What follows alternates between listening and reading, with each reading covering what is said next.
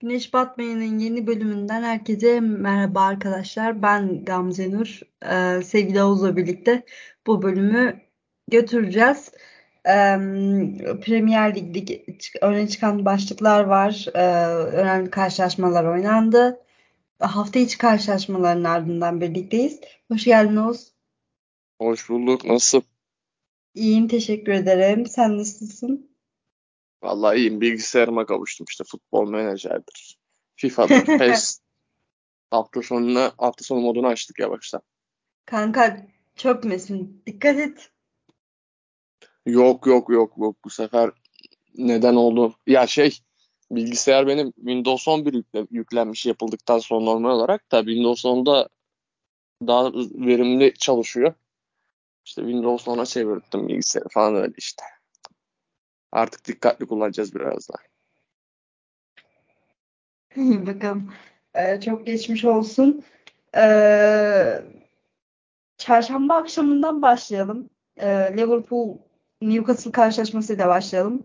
Ee, benim de izlediğim bu haftaki karşılaşmalardan bir tanesiydi. Ee, Liverpool Newcastle'ı iki bir mağlup etti. Yani doksan artı sekizde gelen bir Fabio Carvalho'nun ayağından gelen bir goldü. İnanılmaz bir goldü gerçekten, hani maç bitti. Ben doksan artı zaten o yani doksan artı beşi verdi hakem, artı beş olan zinde. Ben ondan sonra o beşi bittikten sonra ben kalktım, yani öyle bir beklemiyordum. Ama maç açık bir yandan, arka taraftan oynan, oynasılıyor. Bir gol sesi geldi, geri döndüm. Ee, gerçekten beklenilmeyecek bir zamanda, yani herkes maç bitti dediği anda e, gol geldi. E, zaten Enfield'da oynandı karşılaşma. E, ben şunu soracağım sana. E, zor yendi. Liverpool gerçekten zor yendi. Ama e, ben bunun tamamen Liverpool'un hatası olduğunu düşünmüyorum. Melih Hoca bize bir yüklenirdi. Biliyorum, emin, eminim ama kulakları çınlasın onun da. Ee, Newcastle'lı oyuncular çok fazla bir böyle, yani maçın birinci dakikasından e, maç bitene kadar oyunu çok fazla soğutmaya çalıştılar. Ki Jurgen Klopp'un buna aşırı tepkileri vardı. Haklı olduğu yerler de vardı. Ee, ama yine de bu kadar zor galibiyet, bu kadar zar zor hani galibiyetin kurtarılmasına, ki bu hafta galip gelemeseydi, zaten bu maç beraber sonuçlansaydı ligde artık bir şeyler erkenden zora girecekti. Eylül ayından zora girecekti. Nasıl değerlendiriyorsun durumu? Yani geçtiğimiz maç haftasında yani geçtiğimiz hafta sonu Liverpool'un o sansasyonel galibiyetinin çok fazla hype yaratmaması gerektiğini açıkçası konuşmuştuk. Çünkü evet, o skorun sebebi Liverpool'un oyun gücünden daha çok rakibin hem kalite hem de formunun hiç olmaması. Yani Burnham açıkçası bu ligin çok altında bir seviyede şu anda. Yani bunun Liverpool'un bir anda her şeyi düzeltmesiyle değil, rakibin nasıl diyeyim daha yumuşak olması ve Liverpool'un her istediğini yapabilmesiyle olduğunu söylemiştik açıkçası. Liverpool'un oyun olarak, e, sağlık olarak birçok sorunu var. Ve e, karşısında birçok eksiği olsa da Edav'ın taş gibi Newcastle var. Newcastle'a karşı oynamak kolay bir şey değil ve maçta da gördük bunu. Liverpool çok daha fazla toplu oynayan, çok daha fazla hücuma çıkan taraftı ama hani bu takımı kolay kıramıyorsunuz Newcastle'la. Ve hani bir puan kaybından kurtulabilmek, epik bir şekilde kurtulabilmek güzel ama hani Klopp ve ekibinin açıkçası bu maçları, yani özellikle Newcastle maçını çok iyi analiz etmesi lazım. Liverpool'un şampiyon, uzun yıllar sonra şampiyonluğa ulaştığı seviyeye çıkmasının sebebi bu tarz rakiplere karşı eskisi kadar puan kaybetmemesi ve bu tarz rakipleri açabilmesiydi. Benim için bir nebze hayal kırıklığı oldu maç. Yani hala Nunez'in dönmemesi, Firmino geçtiğimiz maç çok iyi bir, yani bir şey verdi, bir nabız verdi ama yani o seviyesinin çok altında artık ve yani ceza sahası içinde Nunez çok net aranıyor. Bunun yanında Salah'ın da sezona ben yavaş başladığını düşünüyorum. Saha içinde de sorunları var Liverpool'un. Dediğim gibi sadece transfer, sakatlık, Klopp değil yani birçok sorunundan saha içinde de oyuncularının bireysel formu olarak da sorun olduğunu düşünüyorum. Evet. Yani Newcastle'a gelince de yapabileceklerinin maksimumunu yaptılar bence. Onlar da çok iyi bir transfer yaptılar. Ben Alexander Isak'a bayılırım ve Premier Lig'de de başarılı olacağını düşünüyorum. Onlar da elinden geldiği kadar mücadelelerini gösterdiler. A- açıkçası bence puanı da hak etmişlerdi ama onlar için çok kalp kırıcı bir mağlubiyet oldu. Liverpool içinse gerçekten sezonun çok erken bölümünde dönüm noktası galibiyetlerden biri oldu. Çünkü birazdan konuşuruz. City'nin hiç şakası yok ve yani Liverpool bu gösterdiğiyle şampiyonluk yarışında pek de olamayacak gibi gösteriyor. Çok erken bunu söylemek için. Ama açıkçası yani bir Liverpool'a bir City'nin şu anki iki takımın bulunduğu noktaya bakılırsa yani City de düşüş yaşayabilir. Liverpool da pikini bulabilir sezon içinde. Belki bir yarışta bir yarışta da olabilirler beraber ama şu an gözüken yani Liverpool'un o seviyede olmadığı. Yani o seviyeye çıkarılan Arthur aldı Liverpool orta sahaya. Orta saha transferini konuşmuştuk. O ne kadar çare olur, ne kadar verim verebilir orta sahada bilmiyorum ama bakalım. Yani çok mutluluk verici ve epik bir galibiyet olsa da birçok şeyde düşünmesi gerekiyor Liverpool'un. Kesinlikle. Yani e, dediğine katılıyorum.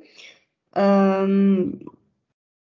bu konuda yani Arthur Melo transferinde konuşuruz istersen ama onu bir transfer bölümümüzde yaptığımız zaman konuşuruz detaylı bir şekilde.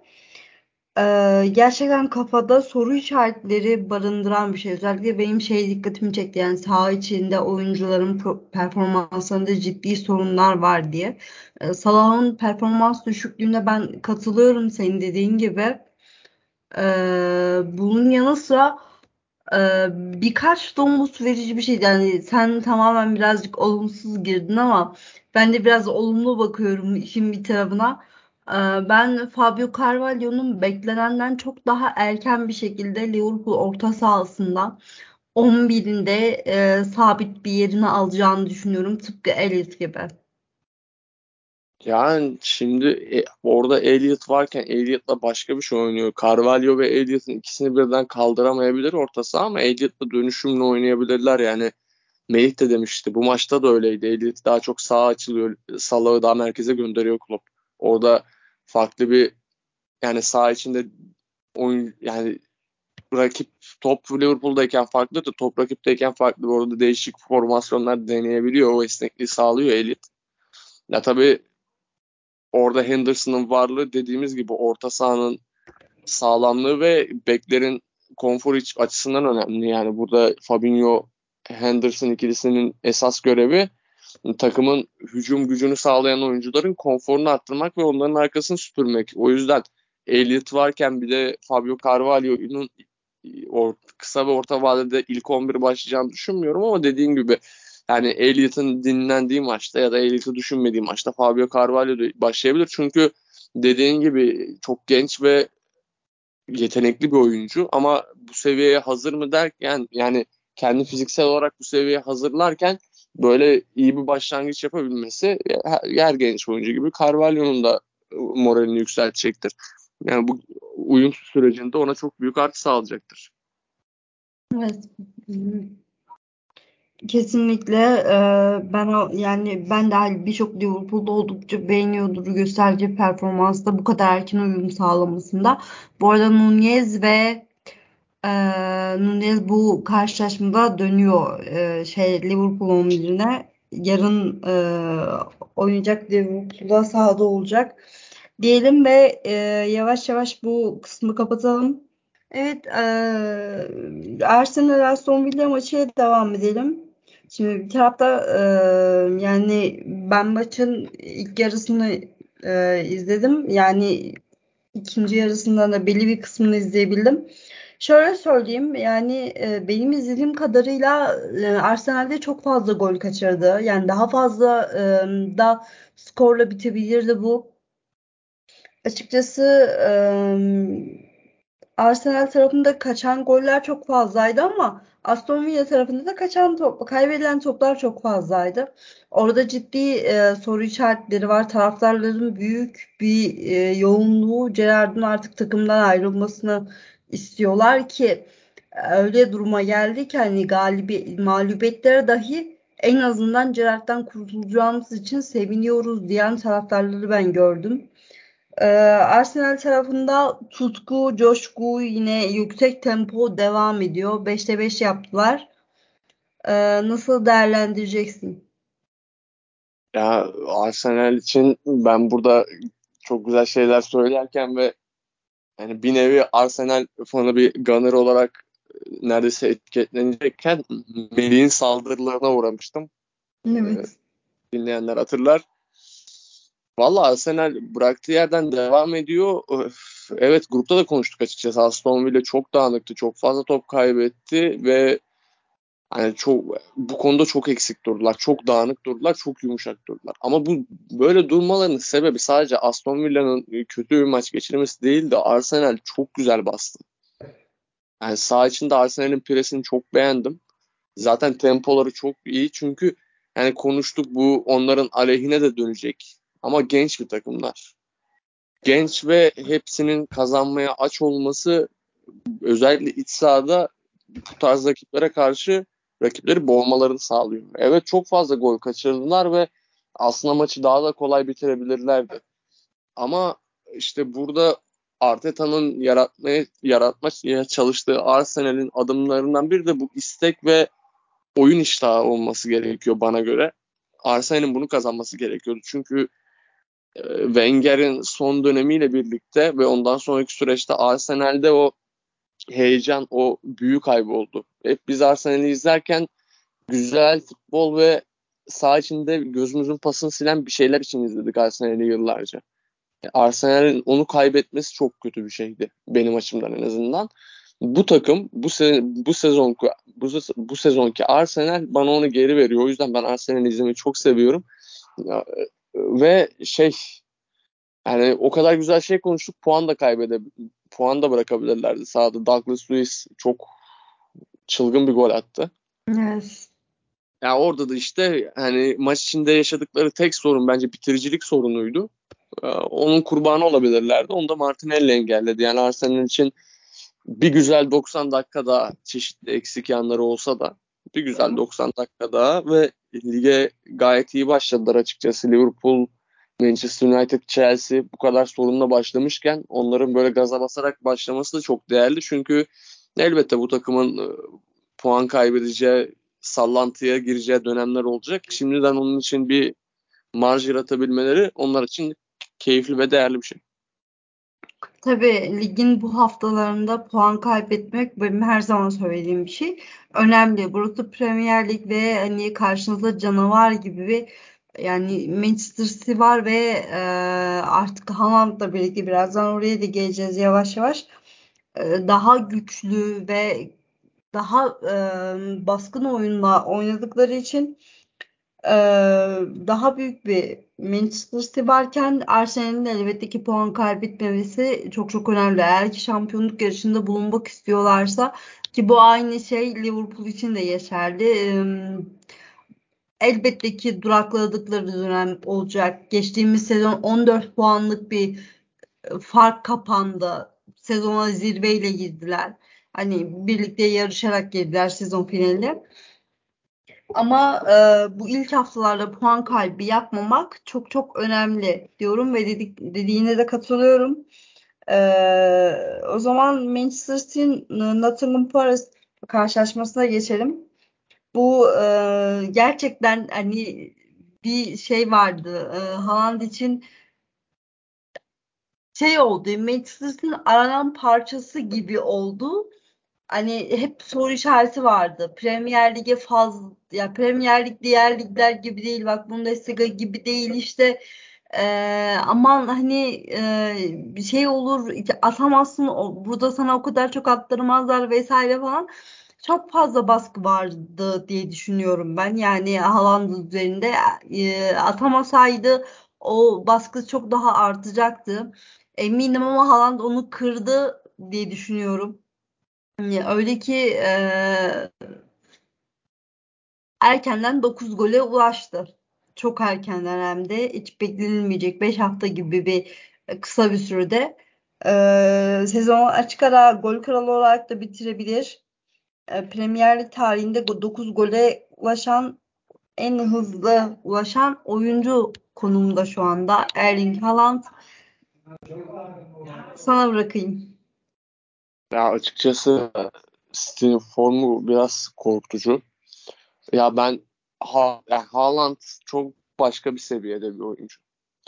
Ee, Dortmund'da zaten belli etti bunu. Yani Salzburg'dan Dortmund'a geçişinde çok büyük potansiyel vaat eden bir süper yıldız adayıydı ama Dortmund, yani her takımında öyle. Gerçekten Salzburg, Dortmund ve City. Buraya geldiğinde Manchester City'nin Manchester City'yi böyle üç bin parçalık bir puzzle olarak değerlendirirsen en kritik, en hayati, en sistemi mükemmel, mükemmelleştiren parçasıydı bana göre. Çünkü yıllarca Guardiola bu takımı ilmek ilmek işledi. Tek eksiği bence en kritik noktalarda şampiyon, Şampiyonlar Ligi'nde birçok turda elenmesinin en önemli sebebi ceza sahasında o tabelacının olmamasıydı. Çünkü bu takım paslaşa paslaşa geliyor kale ağzına kadar ama orada bir tane Haaland'a ihtiyacınız oluyor. E şimdi Haaland'ları var ve Haaland da gerçekten takımı uyum sürecinde bundan daha iyisi olamaz. Bir oyuncunun özgüveni için, bir oyuncunun adaptasyonun hızlanması için bundan daha iyisi gerçekten olamazdı. Ya ben şunu da söylemek istiyorum. Bak Haaland falan böyle çok konuşuyoruz. Esas transfer şeyi nasıl diyeyim? Esas transferdeki bence City'yi benim gözümde yücelten Julian Alvarez'dir. Julian Alvarez kaç paraya geldi? Yani çok bir bonservise gelmedi ve e, inanılmaz potansiyeli var onun da bana göre. Yani çok özel bir oyuncu olabilir Pep Guardiola'nın elinde ve yani Guardiola, Guardiola da ona bayağı güveniyor yani çıkarttı koydu ilk on bire. Evet, ikisini birlikte oynattı e, Pep Guardiola'nın takım Poras'a karşı. E, beklentileri karşılayabilecek mi acaba derken alt beklentilerin de üzerine çıktığını ben düşünüyorum. Ya Manchester City'de Haaland'ın zaten yani, yani çok sapık gol rakamlarına çıkacağını da hepimiz tahmin ediyorduk. Ama biraz daha sancılı olabilirdi evet. Bu süreç. Ona hiç izin vermedi. Ne Guardiola ne Haaland. Yani şu anda belki yani belkisi değil bence bu kesin olacak. İler, yani orta ve uzun vadede Guardiola Haaland'a yeni özellikler katacak. Onun gelişimini sağlayacak. Ama şu anda alışma sürecinde tertemiz yapabildiği en iyi şeyle onun takıma alışması için elinden geleni yapıyor Guardiola. Ne Manchester City de açıkçası zaten her Guardiola takımı gibi çok güçlü oynuyor. Ama şimdi yani bu transferle birlikte ya ben mesela geçtiğimiz yaz Kane'in Manchester City'ye gelebilme ihtimaline çok kabarmıştım. Çok yükselmiştim. Ama yani Haaland sanki daha da iyi oldu. Hem de yani Manchester City'nin ıı, hem saha içinde inanılmaz bir verim aldı oyuncu hem de muazzam bir yatırım. Çünkü şu anda yani piyasa değeri olarak ve değer olarak Haaland en iyi oyuncuların başında geliyor. Yani onlar için hayat güzel gidiyor açıkçası. Manchester City rakiplerinde bu kadar yavaş başladığı ligde ki Arsenal beşte beşle başladı. Arsenal'in oradan düşeceğini az çok tahmin edebiliyoruz. Evet. Yani şey Guardiola'nın başı pek ağrımayacak gibi duruyor ama tabii ki yani maç maç bakmak lazım. Onlar da puan kaybedecekler. Düşüş yaşayabilirler. Onlar da düşüş yaşayacaklardır diyemiyor insan ama onlar da düşüş yaşarlar illa. Ama genel olarak şimdi Manchester'ın mavi tarafında güneş açık. Manchester'ın kırmızı tarafına geçelim. Ee, aslında orada da yavaş yavaş güneş doğuyor diyebiliriz. Ee, Leicester City'yi bir sıfır mağlup ettiler. Yani fikstür şansları da bir takıma yanlarında oluyor diyelim. Ee, ama böyle e,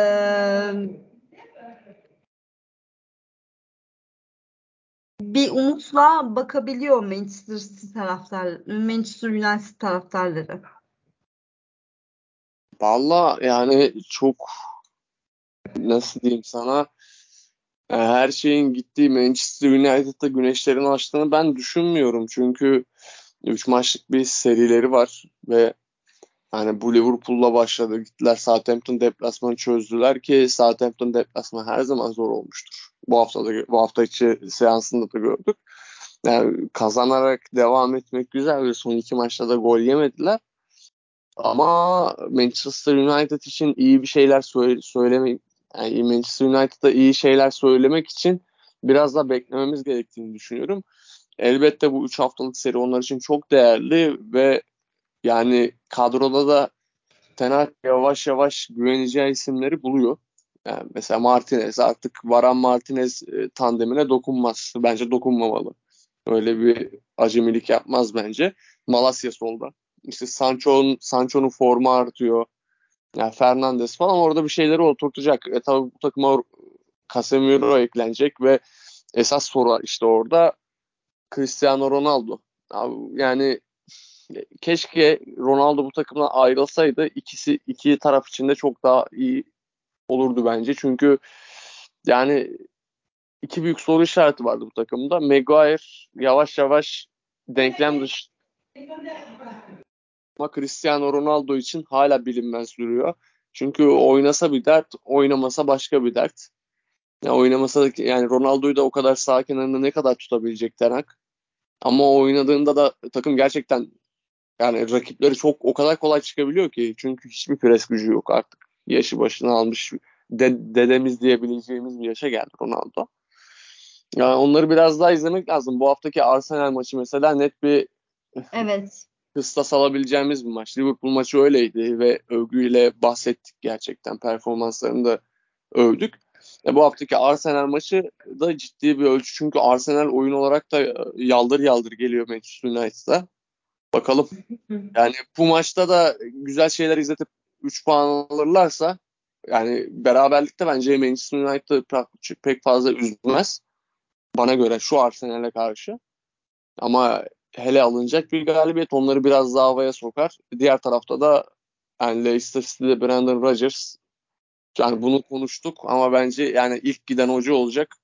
Yani o hocayı tanıyan yani Çağlar'la aralarında nasıl bir sorun var çözemedim. Maçtan sonra da bizim seviyemizin, bizim ondan beklediğimiz seviyenin çok altında demiş ama yani Endidi stoper oynatacak kadar Çağlar'ın ne durumu olabilir? Açıkçası en çok merak ettiğim şey o şeyde.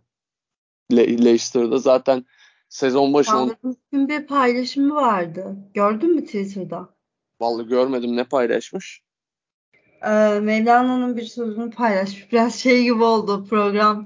E, magazine döndü ama e, şöyle söyleyeyim. Yani Çağlar'ın bugün bir e, mizansen böyle bir a, sanki böyle şey bir yani sabırla alakalı bir paylaşım. Tam olarak anımsayamadım şu anda ama e, bu paylaşım acaba konuyla mı alakalı? Ya olabilir çünkü açıkçası Çağlar'ın çok iyi performansları oldu Leicester City'de ama şu anda şu takımda yer bulamayacak kadar formsuz olduğunu ben düşünmüyorum. Çünkü Ndidi çok özel bir orta saha oyuncusu sağlıklı kalabildiğinde ama yani Ndidi'yi de stoper oynatmak istemezsiniz. Hele ki Çağlar'ın Evans'la bir uyumu da varken oynadığı zamanlarda çünkü bu sezon hiç oynatılmıyor doğru düzgün. E, yani Leicester'da çok fazla sorun var. Dediğim gibi onlardan biri de Schmeichel ayrıldı. De, Danny Ward bence Leicester seviyesinin altında bir kaleci. E, maçta da aslında geriye düştükten sonra beraberliği yakalayabilirlerdi. İştahlılardı ama şey bu bir kısır döngü. Yani formunuz düştüğünde hele Leicester gibi felaket başladığınızda işler bir türlü istediğiniz gibi gitmiyor. O kısır döngüyü kırmak gerekiyor. Yani çok daha iyisini beklerdim Leicester City'den. Ama Manchester United özellikle e, skoru tutmayı iyi başardı bana göre.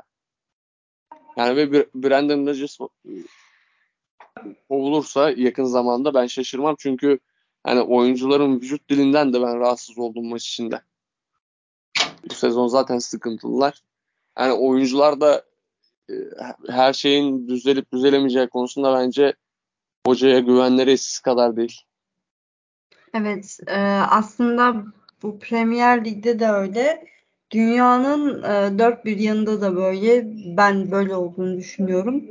Yani e, biraz oyuncu teknik direktör arası bozulduğu zaman, mesela geçen sezonda Leicester'da inanılmaz, yani kötü bir sezon geçirdiler. Yani bekleneni çok çok altında bir sezon geçirdiler.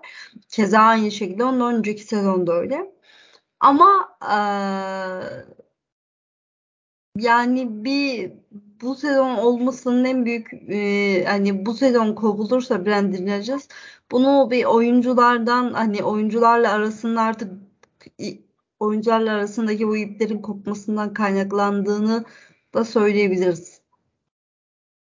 Yani şey genelde bizim lig için konuşulur. Ama genelde de öyledir ama yani bir yani futbolcular hmm. Futbolcularla arasının bozulması değil de mesela atıyorum İngiltere gibi İngiltere Premier Lig'deki mesela takımları yöneten o şeyler yönet, yönetim erkleri daha çok oyuncuların bile bir şeylerin düzeleceğine inancı kalmadığında şey yapıyorlar, reaksiyon alıyorlar. Ben Leicester City'de bunun çok net olduğunu düşünüyorum ve Brendan Rodgers'ın güzel performansları vardı ama açıkçası oradaki o güvenin karşılıklı bağın zedelendiğini düşünüyorum. Onlar için çok sıkıntılı bir süreç. Kolay geçmeyecek açıkçası. Evet. Ki Brighton evet. deplasmanına gidiyorlar. Yani şu anda gitmeyi en çok istemeyeceğin üç dört deplasmandan biridir. Evet. Kesinlikle. Ee, o zaman yani transferi değerlendirelim mi diyeceğim ama e, onu hep birlikte bir özel bir program yapacağız, zaten bunu konuştuk daha önce. Ee, istersen yine konuşmak istediğin, aktarmak istediğin varsa, yoksa kapatalım. Ben Southampton'ı tebrik etmek istiyorum. Muazzam bir performans sergiledi. Gerçekten Chelsea, yani Chelsea'nin iki deplasmanı, Leeds ve Southampton deplasmanı çok ciddi S O S verdiriyor takımla ilgili. Yani Southampton'ın konuşmuştuk açıkçası şey grupta da muhabbetini yaptık. Hazenutul muhabbeti. Yani orada heyecan verici bazı bu sezonki yeni transferler var. Genç oyuncular, potansiyelli oyuncular. Onları onların gelişimini izlemek keyifli olacak ve saha içinde de açıkçası beni heyecanlandıran bir performans genel olarak. Onların da maç içinde inişler çıkışlar olsa Chelsea'ye karşı su, su, gerçek gösterdiler. Onlar da lige iyi başladı. Bakalım. Hazenuto'nun vardır yine bir sekiz dokuz yemesi de bu sezonda tutacak takımı.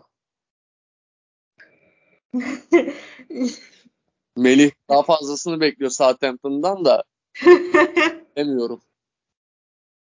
Evet, kulakları çınlasın Melih'in de. Ee, Emre, Emircan da kulakları çınlasın. Emircan geldiğinde zaten direkt Chelsea yorumlatacağım ona.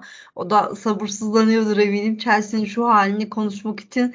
Ee, diyeyim ağzına sağlık. Çok teşekkür ediyorum. Bugün kısa bir program oldu. Ee, böyle iki kişi olunca.